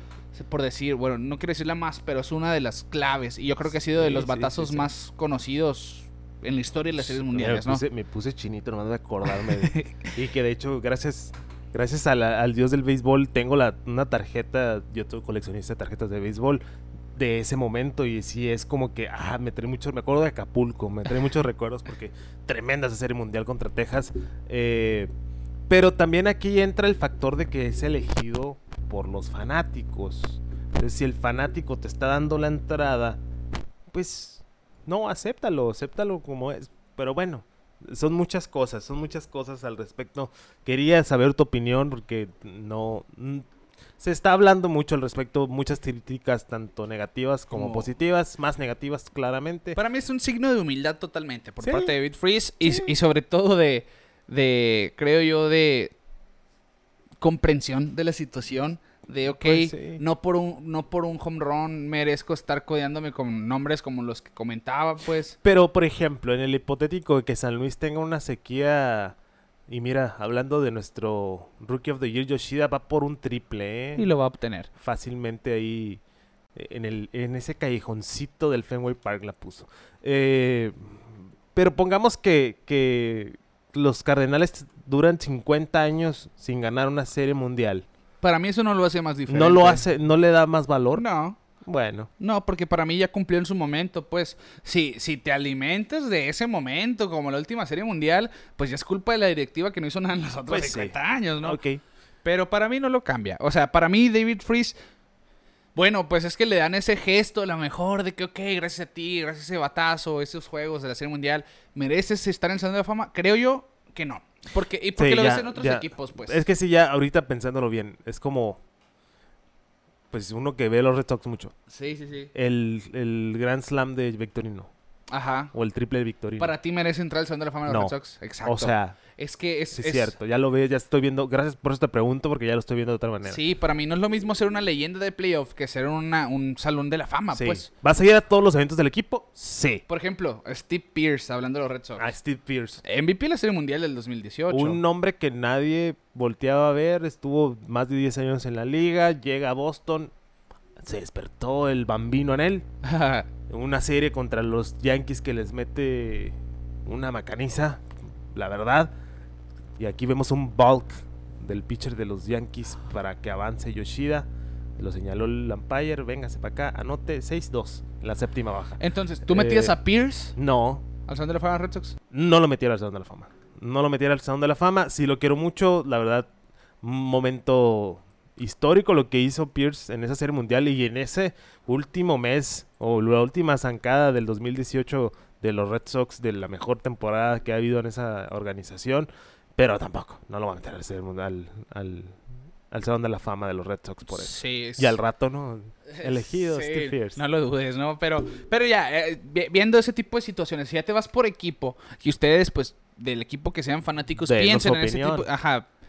Me acuerdo también mucho de Travis y Chicago con los gigantes, aquel 2014. Sí. Home runs clutch y todo eso. Y no, ni siquiera viene la cabeza de meter al Salón de la Fama, ¿no? Pues de San Francisco. Por eso yo aplaudo la- la- el gesto de David Freeze, decir, ok, no se me aceleren. Gracias, afición. Fui un pero héroe, pero no merezco el Salón de la Fama de San Luis. Con mi anillito está bien. Ajá. Está bien, o sea, sí.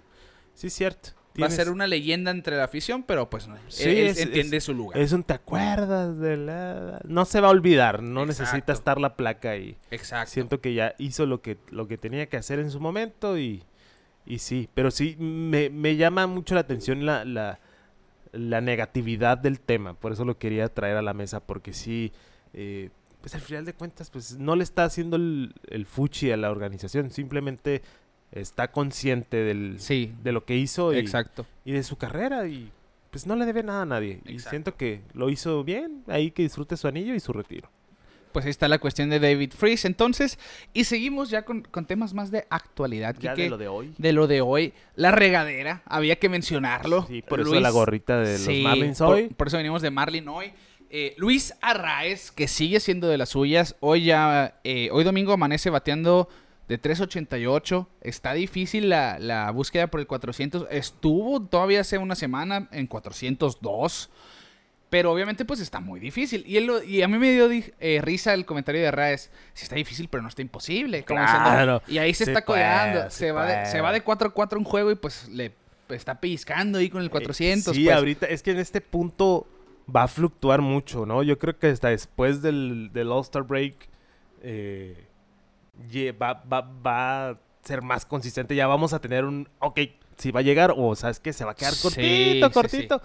Pero pues Por algo el señor Ted Williams fue el último en hacerlo. Eh, creo. Sí, ¿no? Sí, sí, Ted Williams fue el último. Eh, mi tata Ted. Pero sí, no, es- me, me encanta, me encanta poder ver esto porque hablamos mucho de ese cambio de los Marlins. Sí. Eh, hablamos de que, pues, qué va a hacer, o sea, qué tanto impacto va a tener Arraez en un equipo como los Marlins. Ahí está, ahí, Ahí está. está el vato jugando, bailando con el 400. Y hay una pregunta que te quisiera hacer. Dímela. ¿Batear de 400 te gana el MVP? Sí, para mí sí. Sí, ¿no? Para mí sí. Debe. O sea, debería. Debe, debería. O sea, sobre todo en el béisbol actual, que las nuevas reglas y todo, Luis Arraez, su forma de batear, no importa el Sí, posicionamiento no, especial, ¿eh? no, no es algo del chip. Puede Sí. ser que sí le esté ayudando un poco, pero no es cuestión. Ya se veía Sí. venir desde los tiempos de Minnesota. Sí, sí, sí. Eh, Su control de, del madero de realmente no, no es por ahí, no es un jalador de pelota. De hecho, yo creo que la mitad de sus batazos son a banda contraria. Sí, es que es.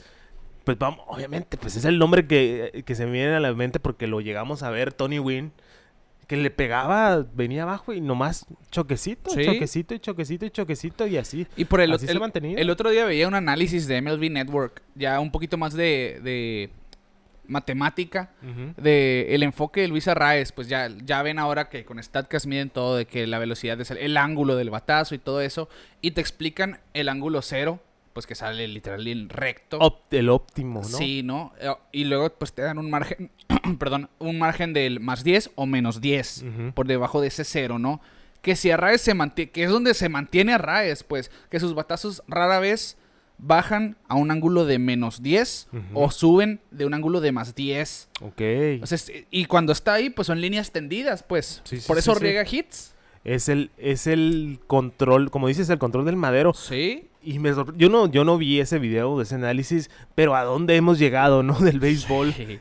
a dónde hemos llegado. Pero, por ejemplo, cositas como las de, la, las de Arraez, siento que es algo que rompe con las métricas en el sentido de que es un jugador que tiene el feeling de que puede hacerlo y lo está haciendo. Sí. O sea, no, no basarse tanto en los numeritos, en el de que tengo que hacer este ángulo para pegarle así y hacer esto.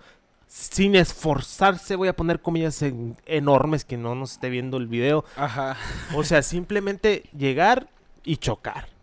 Punto. Sí. El control del bat, leer bien los picheos, jugar bien con las cuentas. O sea, es un, es un trabajo enorme lo que está haciendo. Y, y me gusta que tenga esa seguridad de que, ah, pues sí puede, hombre. Sí, sí, Sí, no, sí, no sí. es imposible llegar al 400. porque se ve la confianza que tiene en él mismo y que, pues, la verdad, su chamba, lo que esté haciendo, lo que esté, la cábala que traiga, el trabajo que esté haciendo, está resultando y de manera excelente.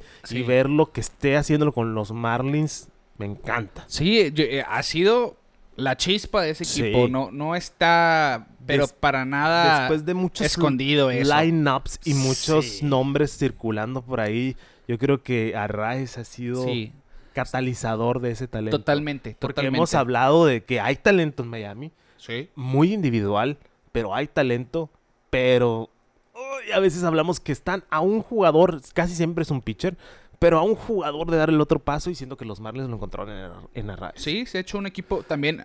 Obviamente, yo creo que la presencia de Arraez ha hecho que otros nombres como Brian de la Cruz Sí. eh, de- den pasos enfrente. Brian de la Cruz, que ahora está siendo el tercero en el line-up de los Marlins, que está siendo pues un jugador eh, bastante productivo. Pero el caso de Luis Arraez es simplemente increíble. Esta temporada, la regadera, ha tenido múltiples juegos de cinco imparables, un juego de cinco carreras producidas, tres dobles en un mismo partido y además ya batió el ciclo. Desde que la carrera remolcada es una estadística oficial. En 1920, el único que logró hacer cada una de esas cosas en un mismo año fue Jimmy Fox, cuando terminó jugador más valioso en 1933. 1933. Otro datito, ¿ves? Jimmy Fox se nos adelantó. Arraez no fue el primero, pero por eso hay que tener los libros bien abiertos. Tuvieron que pasar 90 Noven- años. 90 añitos para que un vato ahí recién cambiado en los Marlins diga, tra, ahí te van unos hititos buenos. Y sí, me encanta, me encanta, me encanta estarlo viendo con los Marlins porque hashtag hay que ver equipos malos, Que los ya son ya no son malos.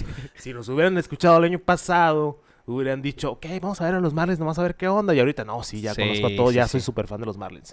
Escúchenos, sigan nuestros consejos. Así es. Así que ahí está lo de Luis Arraez. Tiene un guard de 2.7, realmente está eh, siendo de alto impacto en el equipo. Y a mí lo que me llama la atención, fuera de su promedio bateo, claro, es su OVP, su porcentaje de envasado. Es de 440 liderando las ligas mayores. Su OPS es de 920 gracias al OVP, porque realmente no batea poder. Tiene 15 dobles, dos cuadrangulares, uno fue esta semana. Pero tiene, pues, quitas todo eso, son como 70 sencillos Es sus que- 97 hits. Yo creo que es un aire de frescura en el, para el béisbol que estamos ju- jugando y viendo. Sí, sí, sí, sí. El home run es overrated. Lo voy a decir. ¿Por qué? Yo hablo mucho de Kyle Schwarber y saben que lo amo. Ya tengo su número tatuado en la espalda. O sea, porque la verdad, para mí es mi jugador favorito. Yo tengo mis razones. Aunque batea 153, pero te pega 30 cuadrangulares y 800 mil impulsadas. Sí. En cuestiones de producción es excelente. Pero en un lineup necesitas tú un jugador que, pase lo que pase, va a estar en primera base. Sí, Pase lo que pase, puede estar en segunda o en tercera. O sea, o si tienes un hombre en base, te lo va a avanzar, o va a ser uno productivo, o te va a hacer anotar una carrera. Yo sé que el tablazo de cuatro es lo excelente y es lo mejor que puede pasar en un juego porque te da una ventaja. Pero tener a un jugador que te puede pegar de hit tan constantemente, ponerse en base y ser bueno en base también, yo creo que te da una ventaja enorme sobre sobre el, el- el estereotipo ahora del jugador bateador de cuadrangulares y que el launch angle y que te acá y que tú que yo, porque pues el, el buscar el cuadrangular genera podriditos, flycitos, ponches. ponches a lo bestia.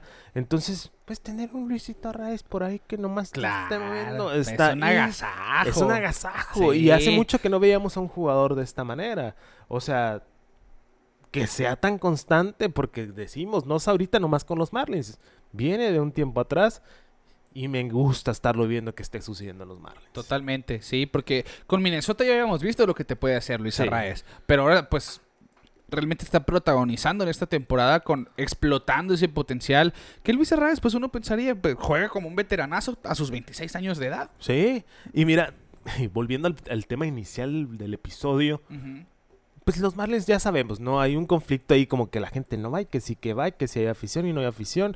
Hay un vaivén de, de, de- de opiniones.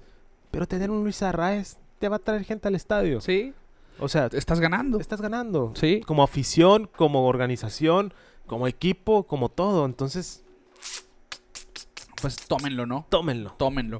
Pues ahí está entonces la regadera haciendo de las suyas. Seguramente nos va a seguir dando de qué hablar esta temporada.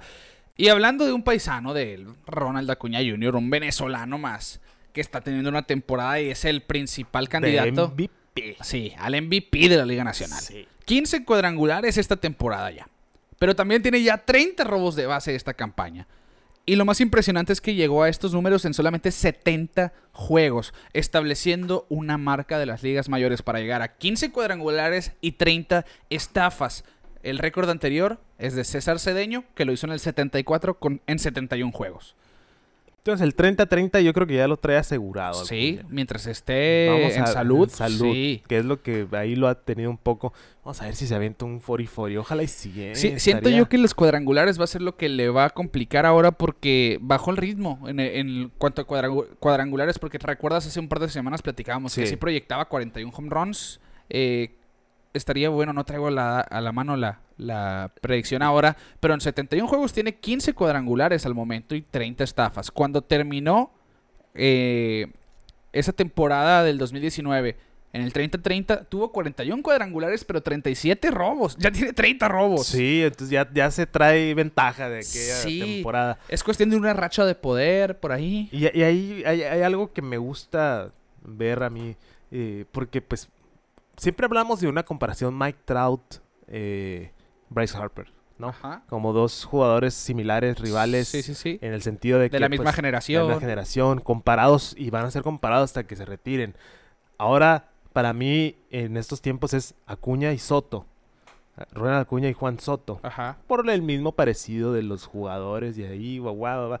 Y ver que, pues, que ahora, porque se habló mucho de Soto en Washington y llega a San Diego y de que sí, es el superestrella Juan Soto. Pero ahorita está, mm, no por la calle de la amargura, pero simplemente el reflector ya no está ahí.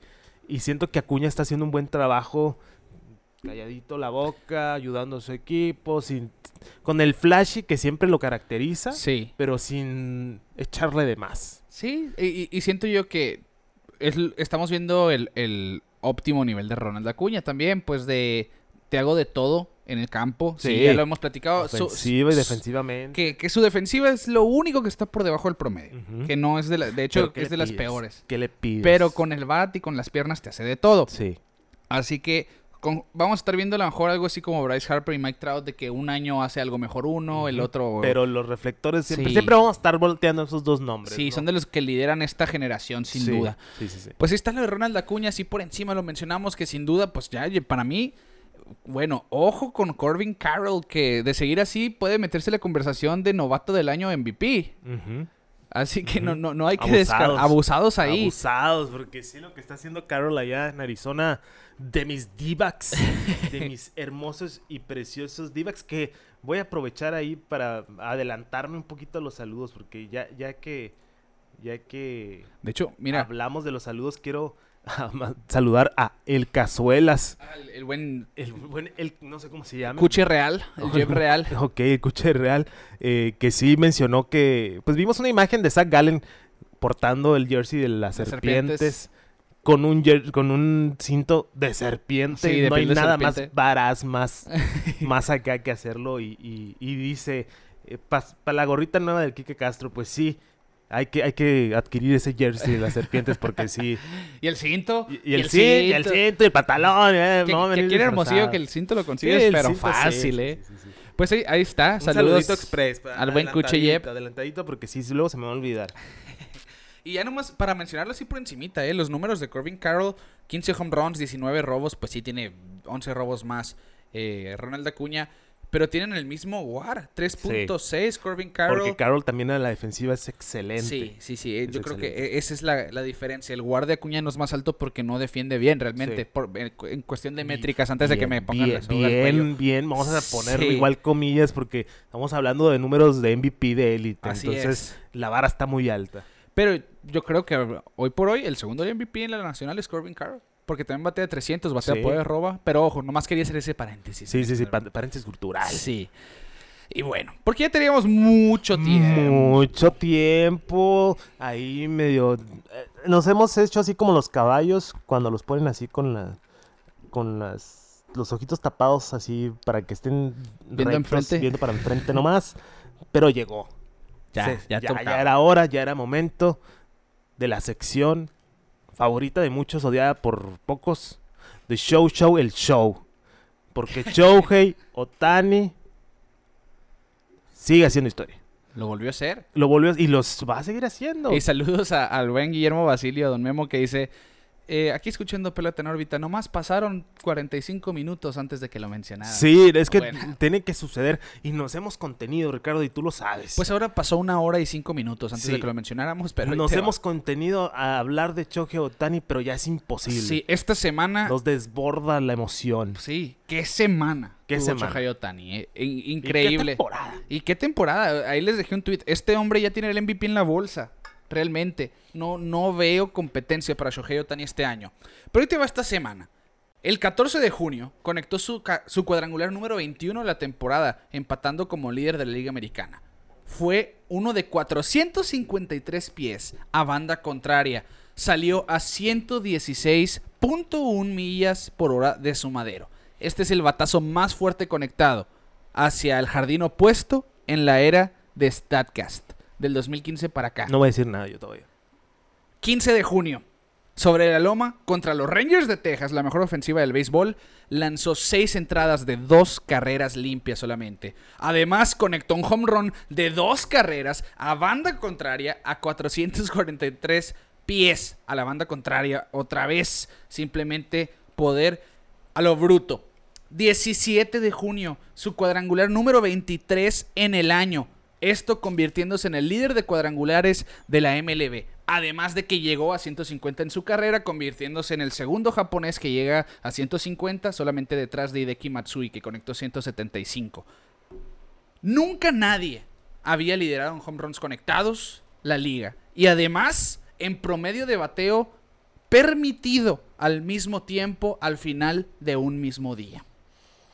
Solamente Shohei Otani. Ya son, no estamos hablando, al final de un mismo día. Ya son cuatro días en que lidera ambos departamentos, tirándole a cinco.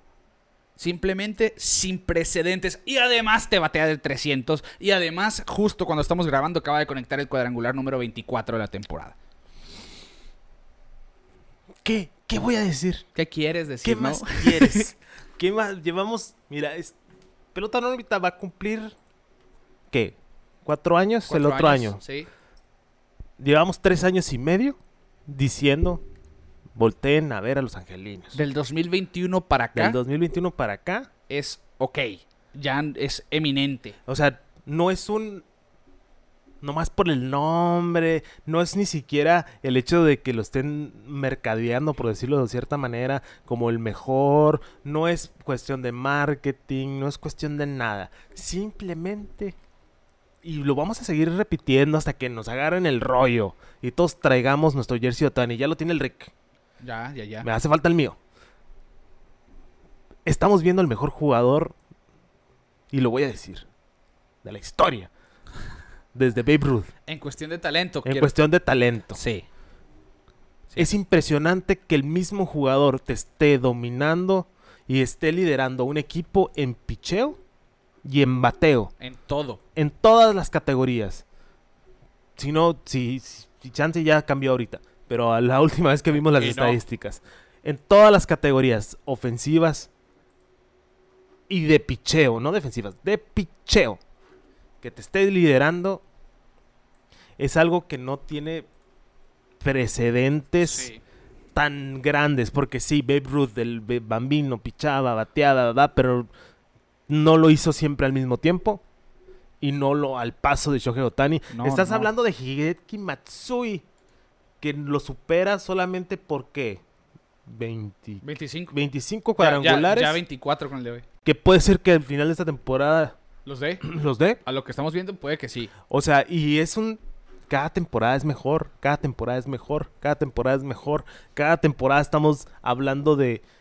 Porque sí, estamos hablando al en mm, otros puntos del programa, récords de 1934. No, Eh, ahorita estamos hablando un récord que estableció Choque Otani y el año siguiente lo vuelve a romper Sí. y lo vuelve a romper y lo vuelve a romper. Estamos viendo, yo sé, ahí es cuando yo pienso que estamos en una simulación, Rick. Estamos viviendo en el mundo de MLB The Show. Y alguien creó un jugador y le puso todos los stats hasta arriba. Todos los atributos habidos y, y, por haber. y- y estamos viendo un, vide- un videojuego. Sí, sí parece. Es O que sea- sí parece. Porque sí, es impresionante. Y yo creo que estamos dando por sentado el- el- la presencia de Otani en la liga.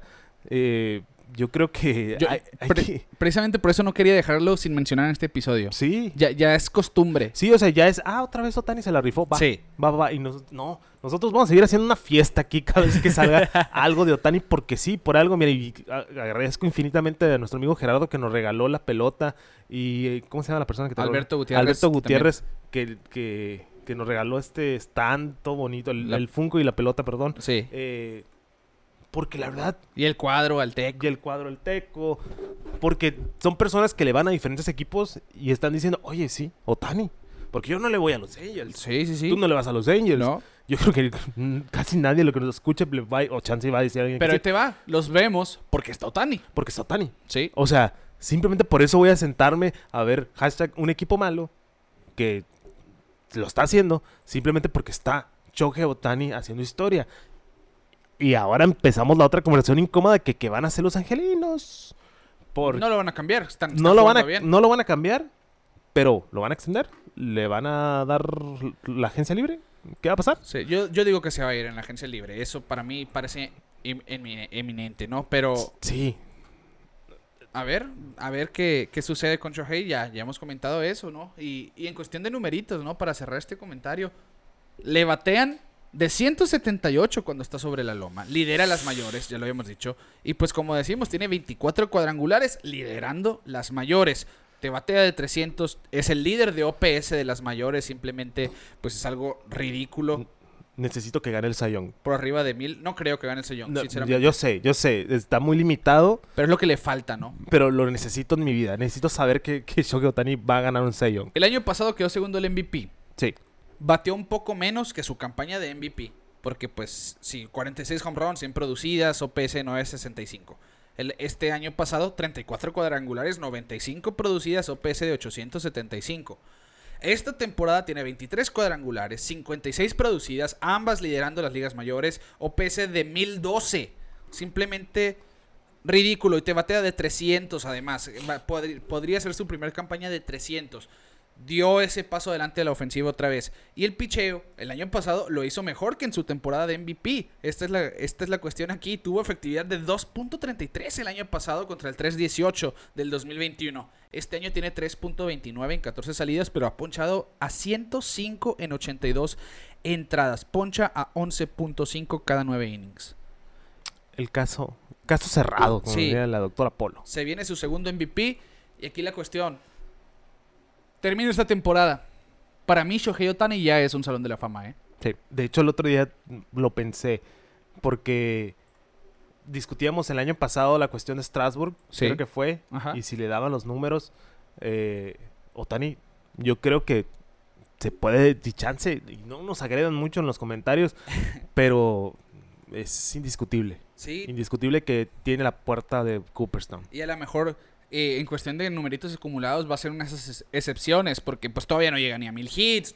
apenas tiene 150 cuadrangulares. Todavía Sí. no tiene 500 producidas. Pero no está teniendo 300 dos carreras al mismo tiempo. Exactamente, es a lo que voy. Eh, está poniendo números eh, individuales de campaña tras, tra- tras campaña, individuales, como decimos, élite. Sí.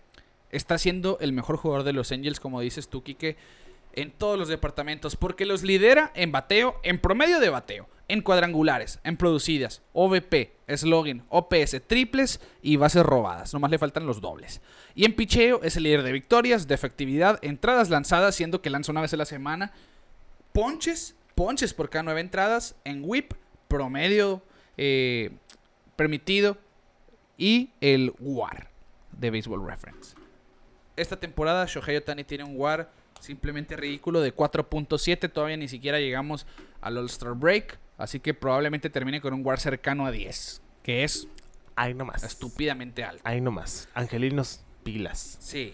Por favor. Se proyectan 510 millones para Otani en la agencia libre, ¿eh? ¿Quién te los paga? Vamos a ver. Vamos a ver. Sí, lo vamos a dejar muy por encimita, Vamos a ver. el tema de Shohei en la agencia libre ahora, ¿eh? Sí, va- ay no, qué nervios. Así que ahí está, seguramente se viene su segundo MVP, se, se viene su tercera selección al juego de estrellas, se viene su segundo se- eh, Silver Slugger, que denle gane- por quiero, hecho. quiero que gane el Cy Young. Sí, le, no le- más le para que falta nomás para que lo tenga ahí, mira. Le ahí falta está. eso. Me gustaría, a mí también Me me gustaría, ver una temporada de Cy Young de Sí. Otani, sí o sí. Ya es como que, El último. el sí, ¿qué, más te faltaba? Pues, ¿qué más Sí. pruebas necesitabas para considerarte ya el mejor talento de la MLB? Que muchos todavía no lo quieren ver así, pero es lo que es, ¿no? Es lo que hay. Eh, bueno, vámonos a un rondín express. Super Express, Rick, porque ya, ya, ya. Sí, ya. ahora sí nos extendimos Nos un extendimos y pues.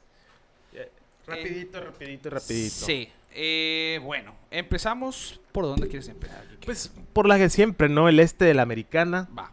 Sí, muchos cambios al momento. Tampa sigue liderando. Que ojo, hay juegos en, en proceso en este momento. Sí. Domingo a las a la A- una de la tarde de Una nosotros. en la tarde. Ahorita los Yankees están a un out de perder. El primero de la doble jornada. el ¿no? primero hay doble jornada el día de hoy. Eh, Baltimore em- em, sigue en excelente paso. 44-27. Los Yankees, pues bien. Ajá. Les hace falta Judge, claramente. Ese line-up sin Judge no está funcionando. Pero pues hay que, hay que hacer cosas con lo que hay. Toronto, pues ahí va. ¿No? Jugando de 500 en los últimos 10. Al igual que los Red Sox que se mantienen en 500. Las alarmas están sonando ahí en, en Fenway. Vamos a ver si, si algo pasa en los próximos días. Rapidito por la central. La, para mí la peor división de las grandes No, ligas. sin duda. Minnesota en un 36, 35, uno arriba de 500, Ricardo. En primer lugar, Ujú. 3.5 juegos arriba de Cleveland. Los White Sox, una de las decepciones para nosotros personales, a 5 y medio. Detroit 29-40 y Kansas City 19-51. Ellos, pues, para la casa. Sí. El oeste, que para mí de las más interesantes al momento, Es, sin duda, esa carrera de, de la división va a terminar muy buena. Ya se puso bien se interesante. puso muy parejón el asunto, porque Texas se mantiene en el liderato 43-27, cuatro y medio arriba de Houston, un, un Houston que no se ha visto dominante como lo habíamos visto en años anteriores, muy parecido al caso de los Dodgers en la nacional. Sí, sí, sí. Muy Pero, similar. pues- pero le salieron equipos más bravos. esta Sí, están, están, hay equipos ca- dando más guerra y es parte de eh, el reflejo. Los Angels que se mantienen arriba de 500, que para nosotros ya es una gran bendición, 40-33. Seattle titubeante, regresó Andrés Muñoz, eh, haciendo una excelente labor de relevo. Sí. 34-35, Oakland, pues ya se la saben. Ni voy a decir el récord porque qué triste. Yo sí, 19-54. ¿Por qué eres así, Ricardo? Oye, y, y- y se me fue un ratito de Otani, ¿eh? Eh, Hablando de la división oeste. Por si hacía falta. Sí, porque hacía falta que en sus últimos seis juegos antes del de hoy, Otani obtuvo un extra base, una base por bola y una anotada. Solamente dos jugadores en la historia del MLB, en la era moderna, o sea, hace de 1900 para acá, sí, eh, obtuvieron todo eso en seis juegos en fila. Babe Ruth en 1921 lo hizo por siete juegos consecutivos. Barry Bonds en el 97 por seis juegos, empatado con Otani. Todavía, si a Otani le dan base por bola en este juego que no ha obtenido, están en la octava entrada, eh, estaría empatando con Babe Ruth. Wow. Así que ahí está. Ahí está el datito que hacía falta para Sí. pantalla del suegro. Sí, por si hacía falta algo Nos más. vamos rapidito, rapidito a la nacional. En el este, Atlanta sigue estando a excelente paso, uno de los mejores equipos de la liga. A cuatro y medio arriba de nuestros tremendos y milagrosos Marlins. Marlins. Que 10 a- juegos por 10 encima de juegos por- 500. no, ¿eh? no, no, no, no necesito más. Yo no necesito más. Esta división está pasando por una muy buena semana. Atlanta 5 en fila, los Marlins 4 en fila, los Sí. Phillies 5 en fila, ya están jugando 3 por encima de 500. Los Mets. Siendo esos- los Mets. Sí, siendo los Mets. Que ojo, buenas noticias para los Mets. Vuelve Pete Alonso hoy. Sí. Se, de- hablábamos el 9 de junio, si no me equivoco. Pelotazo en la Sí, mano. el pelotazo en la mano, o antes del 9 de junio. Sí, no, lo pelotearon días antes, pero el 9 de junio es cuando se hace oficial la noticia, ¿no? Eh, pelotazo en la mano, eh, moretón óseo, fisura.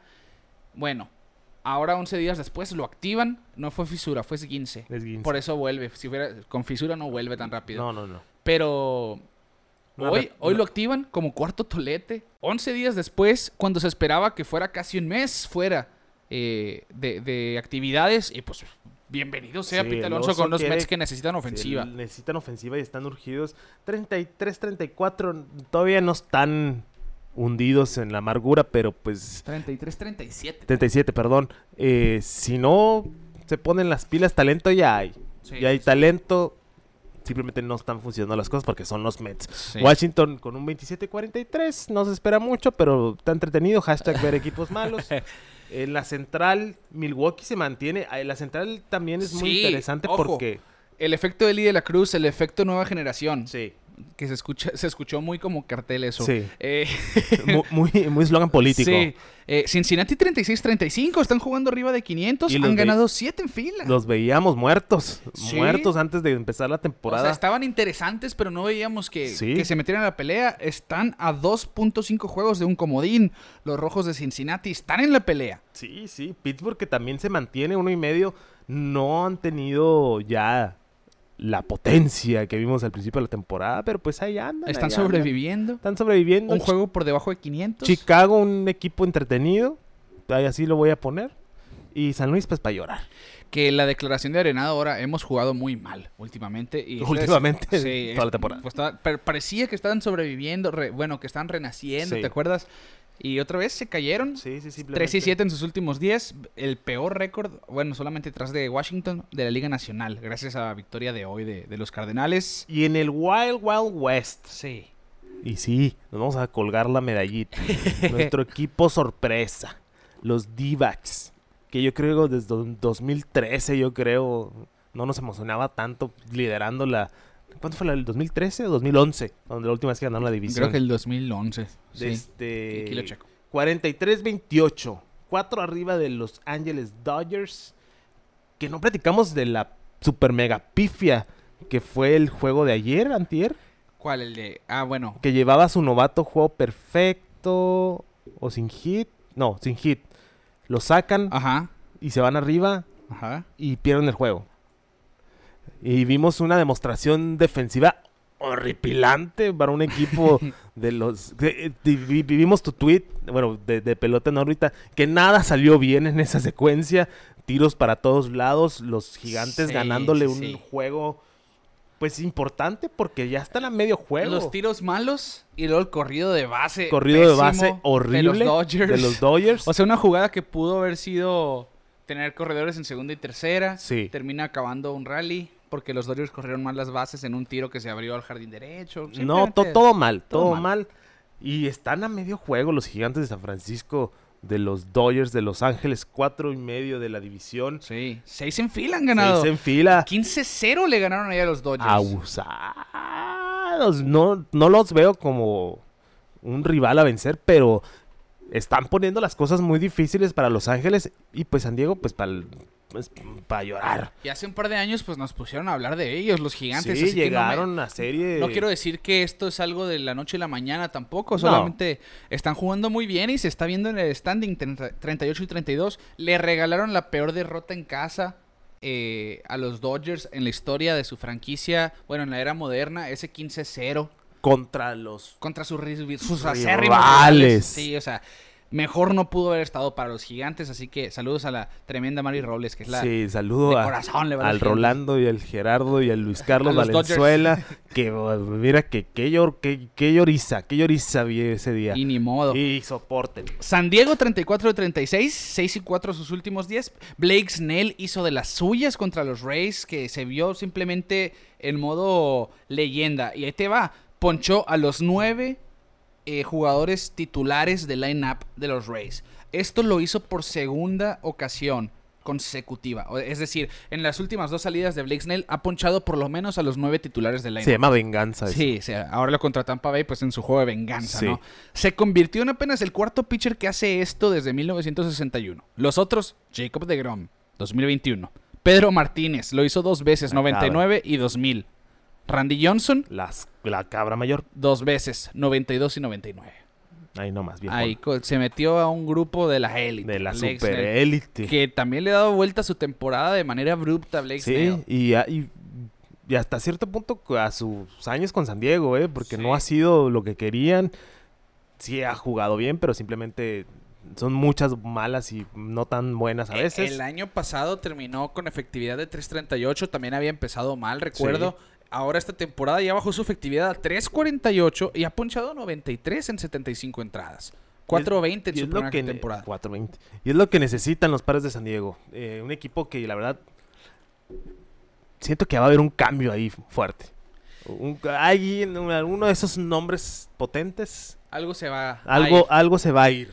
No sé quién, un Juan Soto. Sí, yo, yo, pues para mí todo pinta que va a ser. Juan Soto. Es el único que no tiene contrato amarrado. Sí, siento que sí va, va a haber, porque lo que yo siento en, en ese equipo es exceso, exceso de egos. Y a ver cuál va a ser el enfoque de San Diego también ahora. El- la próxima semana se va a calentar el mercado de cambios. Eh, Porque no- también hay que, hay que hablar de Gary Sánchez. Oye, que por cierto también mención honorífica a la tremenda Mari Robles porque dice, eh, nos contesta un tuit ahí del home run de Gary Sánchez que ya tiene cinco con los padres. Sí. Que, ay, es que necesitaba un cambio de aires, qué bueno que se fue a Minnesota, digo, a los Ajá, Mets, a los digo, a los Twins, digo, a los padres.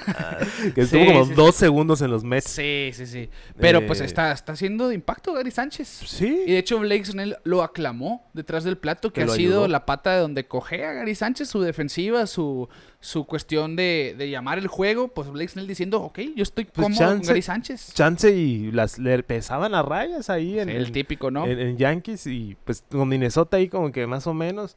Con Mets ni lo vimos. eh, pero bueno, ojalá y ojalá y sea un plus a San Diego que tiene todo, igual que los Mets, tienen todo. Tienen la chequera, tienen los jugadores, tienen los nombres, pero simplemente no están dando resultados. sí, sí, sin duda. Por eso bailamos sobre sus tumbas viendo a Arizona en primer lugar. Nuestros poderosísimos Diamondbacks. Los Diamondbacks. Así Sí. que, bueno, pues así están las cosas en las, en las dos ligas, americana y nacional, en las divisiones. Y vamos a terminar este episodio aquí, que porque vamos a llegar casi a la hora y media. Ay, para que no digan. Para que no digan que no los consentimos ahora. Felicidades a todos los papás que nos están escuchando, Sí. sobre todo. Y pues antes de despedirnos, mandar saludos a los nuevos suscriptores, como ya es eh, costumbre. Eh, déjenme actualizar nomás aquí tantito. Listo. Ahí les va. Pues saludos a Joaquín Peralta Carvajal. Saludos también a Alberto Gutiérrez Zavala que nos comenta eh, que la base la consiguió en el Salón de la Fama de eh, el béisbol mexicano en el Parque Fundidora de Monterrey. Que Oh. recomienda la visita, eh, que es un lugar bastante bonito. Llévenos, llévenos. Así es, se- se- Hay que ir. Hay que ir, hay, que ir. Sí, sí, Saludos al señor Alberto Gutiérrez también, que aclama eh, a haber tirado a Eli de la Cruz en su fantasy. Fue uno de sus más grandes errores. pues ahí está. Eh, nuevo suscriptor, Nelson Cerrada, saludos. Edgar Escobedo, quiero participar en el fantasy. No, no tenemos fantasy No de pelota en órbita. Jugamos Tiramos- por nuestras cuentas. Sí, tiramos malas predicciones Sí, y todo eso, sí, pero... no, no jugamos, no hay una liga. animado Por lo menos esta temporada no hay liga de pelota en órbita. Eh, saludos también a Gringo Spanish. ¿Qué tal Bobby Bichette para el shortstop? Sí, que ahí le comenté yo. Se nos durmió totalmente. Bueno, en, en armando de nuestro juego de estrellas, yo sí votaría por Bobby Bichette sobre Corey Seager en la liga americana. Ok. Solamente que me dejé llevar por el buen momento de Corey Sí, Seager. yo voté por Chris Robert. Sí. Eh, eh, bueno, saludos a Jorge Núñez, nuevo suscriptor. Saludos a Fernando Villarreal. Deberían de tener una sección divisional de la Liga Mexicana, así por encima nada más. Saludos desde Mm. Monterrey. Eh, está... ¿A por- quién le vas a la Liga Mexicana? Yo, híjole, a nadie. Yo le voy a los Diablos Rojos.